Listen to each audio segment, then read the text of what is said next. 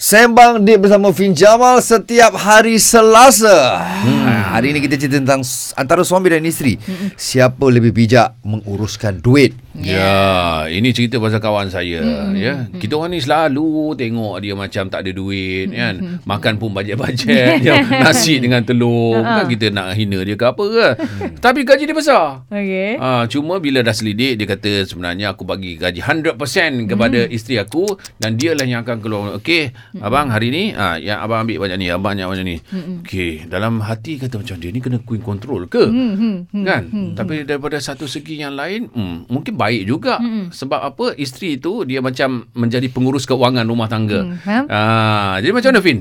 Okey, sejujurnya uh, suami saya begitulah. Dia bagi duit dia berbub. Uh, nah, yang ini duit bulan ni yang kan dia apa sini. Lepas tu macam dia kata uh, saya uh, saya ada macam reserve saya ni macam katalah lima ratus je saya simpan ni. Tapi yang lain tu uruskan gitu ah. Oh. Ha, gitulah. Suami awak buat macam tu. Ha, macam tu. Ha ah. So, apa tapi macam nanti bila kita pula macam ya awak ada duit tak ya. Lepas tu gitulah macam dia sebenarnya dia macam main main tenis lah. Dia tolak dia, dia tolak dia, tolak dia gitu. Tapi macam hmm. at the end of the day sebenarnya macam kalau katalah dia bagi tu dia bukannya terus jadi hilang. Macam nanti suami tanya, ni duit tinggal berapa? Eh? Dia macam kita A T M dia. Kita just tolong jagakan. Sebab macam mungkin kalau kita, kalau dia pegang sendiri, dia macam enjoy sangat ke benda ke gitulah. Uh. Tapi um, apa memang setiap bulan, kalau macam katalah bulan tu kita kena ni, suami akan pesan, bulan ni kita nak pakai duit sikit lah. So kita kena uh, apa man-man sikit. Kita relax sikit. Ha, gitulah. So kita just selia je lah. Tapi sebenarnya macam Fin pula, walaupun kita yang pegang duit tu, tapi A T M tu sentiasanya apa macam tak berusik. Biasanya suami juga akan pergi picit kan.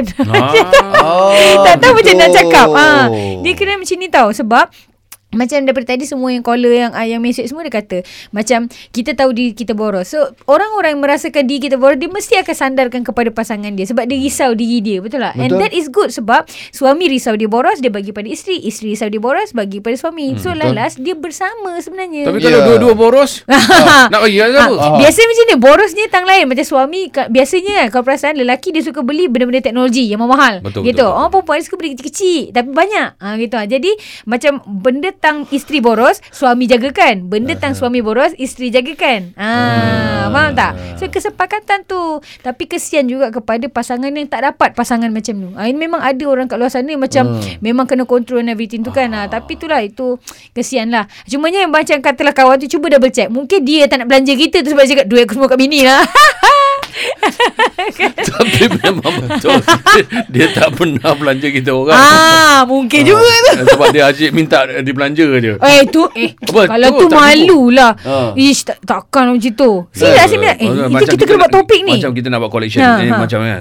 Eh jom hari ni kita sama-sama buat collect hmm. apa semua. Hmm. Orang ni buat keluar sepuluh sepuluh. Hmm. Dia akan buat keluar jugalah tapi hmm. ha sikit. Hmm.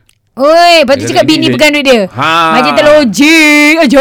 Ah. Tu kedek semuanya. Tu bersembunyi di belakang ah. nama bini. Padahal semalam bawa gaji ni. Ah. Hari ni dah cakap, alamak tak cukup ah. Kau belanja dulu, kau bayar dulu lah bro. Ah. Hey.